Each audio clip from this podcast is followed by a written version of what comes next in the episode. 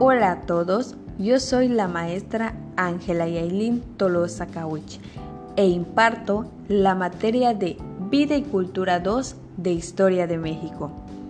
En esta ocasión hablaremos acerca del trimestre 3 que lleva por nombre el Virreinato de la Nueva España. Sin embargo, nuestro tema a abordar será la minería y su derrama económica. Es importante que les mencione que gracias a la colonización del territorio y la exploración de nuevas zonas, en el centro del país se pudieron descubrir metales y minerales preciosos que abarcaban hasta los estados de Guanajuato, Hidalgo, Zacatecas, San Luis Potosí, entre otros muchos estados.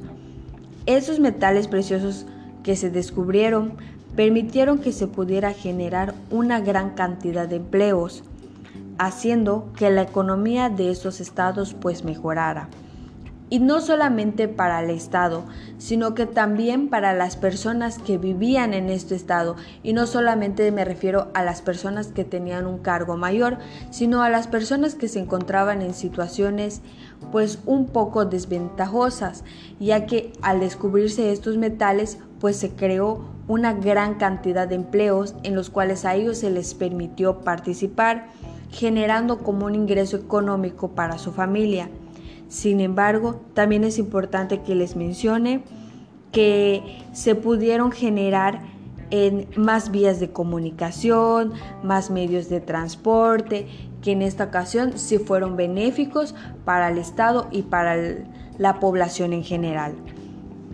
Algunos de los metales que se produjeron con los minerales y los metales que se descubrieron fueron el oro y la plata.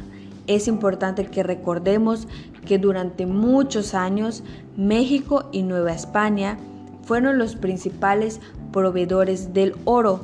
Sin embargo, en Nueva España, gran cantidad del dinero que se recaudaba de este mineral, que vendría siendo el oro, era destinado únicamente para la corona española, lo cual pues era un poco desventajoso porque eran destinados nada más para una persona en específico.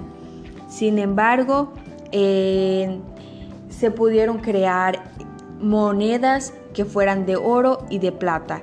En el año de 1536 estas monedas se empezaron a utilizar sin embargo, en el año de 1535 se creó la primera casa de moneda, que fue creada por el rey Carlos I, que en ese tiempo él se encontraba en el mandato.